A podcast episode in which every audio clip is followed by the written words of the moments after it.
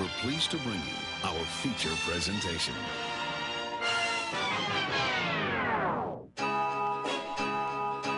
How's it going? And welcome to the Standing Idly By podcast.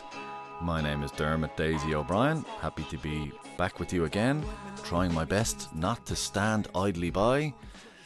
Trying my best also not to be so judgmental and frustrated about what appears to be a lot of standing idly by around the world.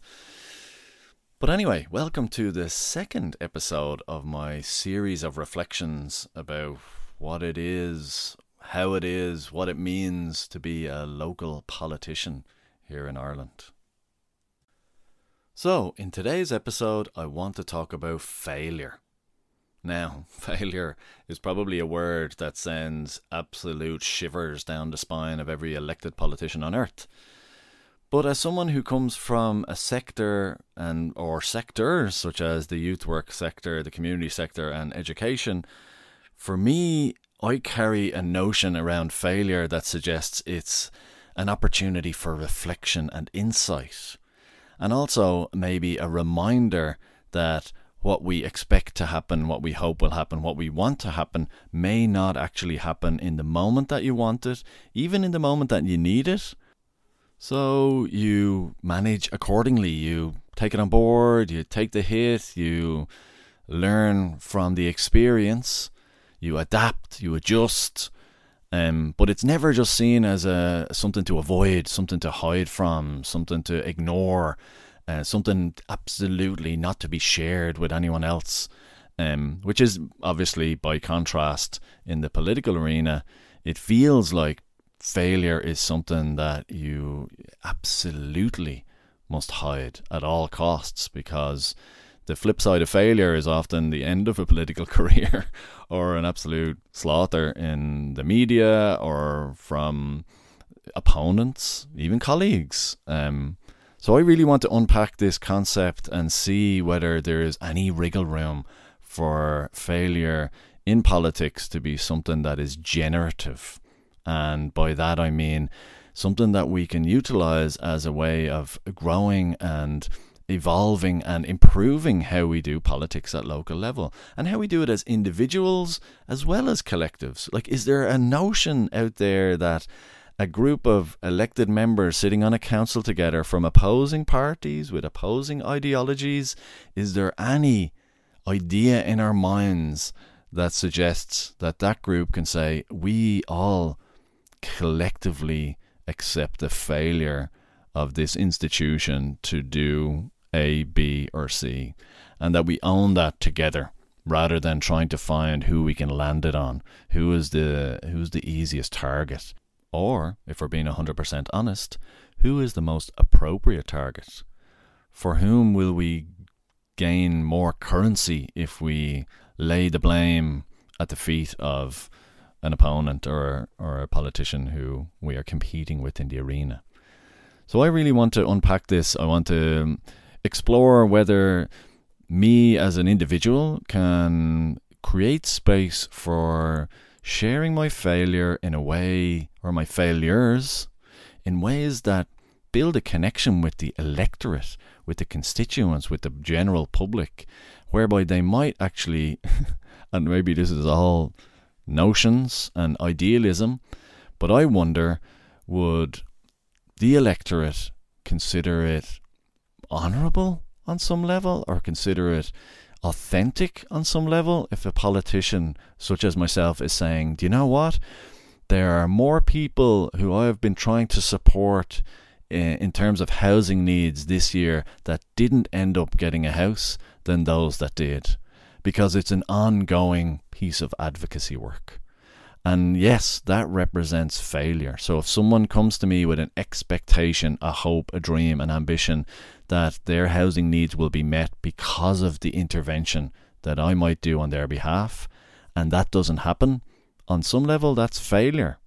Uh, the way I see it is that it's an ongoing piece of work whereby I am building a connection with an individual or a family and trying to advocate on their behalf so that when the time comes or when an opportunity presents itself that they are ready for the allocation of a house from from a local council But yeah, the truth of the matter is that more often than not, that obviously that doesn't happen overnight. Um, and that doesn't happen just because you ask. It doesn't even happen because you're entitled to it. And the reality as well is that we are working within a system that is not of my design, but a system within which I have to operate. It's also a system that isn't so easily accessible or understandable for people who are vulnerable, people who are struggling, people who are in need. And ultimately, it's a system that is designed by those who are in power. And that is not me, and it's not my party. And therefore, we must operate in a system that is not doesn't represent the ideology that we have about, let's say, the issue of housing, the way that we would see housing delivered in Ireland is fundamentally different to the current government. And therefore, I have to be honest about operating within a system that is not of my design. And that's that's the reality of it. That is not something that I can avoid. And yet I still must be committed to the effort, committed to trying, committed to working with people. And be committed to doing all of that with integrity. So, my question is always about can a politician operate with integrity and at the same time hide from their failures? Let me give you three examples of ideas that I'm trying to implement that aren't there yet. And I say yet, which is probably the most loaded word in that sentence, because who knows? The reality is is that I haven't successfully managed to have these three ideas fully implemented, and therefore that represents a failure. Um, number one is participatory budgeting, which is a model that seeks to include the general public in decision making around allocation of funds. And it's an exciting for me it's it's a very exciting model because it says okay we have a pot of money here. There's maybe three or four options. What do you think um, the money should be allocated to and and wh- why I like it a lot is because it's it, there's something in there about involving and engaging with people, but it's also about collective responsibility when it comes to the decision, the final decision. Maybe it's decided by a majority, but then people at least get a sense that they were involved in the decision making or chose not to be involved. Otherwise, you find sometimes in, in local democracy where a decision is made in an office and it's implemented, and then the general public are like, "Why did you do that?" That that's we don't think that's priority. We don't think that mm, is the best idea that's ever been implemented. And why didn't you ask us? So that's something I'm really passionate about, and I will continue to advocate for. My second example would be our local authority, our council, our county council becoming a trauma informed organisation trauma informed practice is something I'm very, very passionate about, and I think is a real game changer when it comes to how we operate and how we operate with those who are the most vulnerable in our communities, and particularly those who may be trauma survivors. So it's something that was, again, I presented it, I pitched for it, it was accepted passively more so than actively, and it hasn't been implemented yet. And that's an ongoing challenge for me.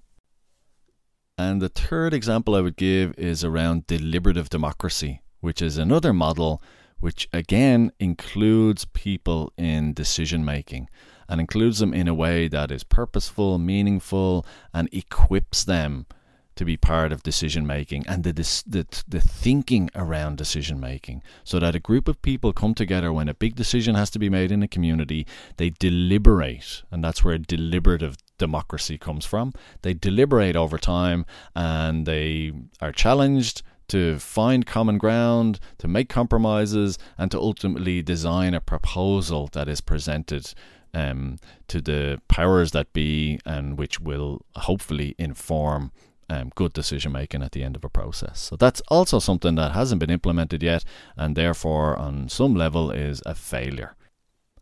So there's three examples, um, and of course, I could sit here and say and spin it and suggest that they're not failures, Dermot. That's you striving for change, and you know we all must overcome obstacles on our journey towards change, and that's not failure. and but but look, if I'm being honest, um, these uh, particularly these three items for me are are success criteria. This is what I want to implement. This is where I see positive change in, in local democracy. So if they are not achieved in my five year term, then that's failure. Um, and yeah, I'm, I'm three years in and they're not achieved yet. And I could tell you and sit here and tell you all the successes and all the things I'm associated with, and again, pitch and spin some of the good stuff. And that's grand, and, and I hope people notice that, and and I hope people appreciate the trying. But I think as a politician, it's important also for me to be able to say, yeah, that I haven't succeeded there yet, and it's disappointing and frustrating and and I might even share with you where I think and where I want to pinpoint the frustrations and where I think the barriers might be to implementation of that stuff. But still, um, if I was if I was just not talking about it because I haven't achieved it yet, then I think people are missing out on what it really means to be in a political system where there are multiple hurdles, barriers, um, and challenges that must be navigated. And along the way, I think, in my view, um, there's something about sharing where we're at and what that represents for us, and even giving people permission to say, yeah, that's also failure for me. So let's try and find a way to turn that into success. Thanks for listening, everyone. Hopefully, it was uh, interesting and stimulating. Join us for the next episode in my reflections on what it is, what it means, how it is, what it's like to be a local politician in County Wicklow in Ireland. Talk to you all soon. Take care.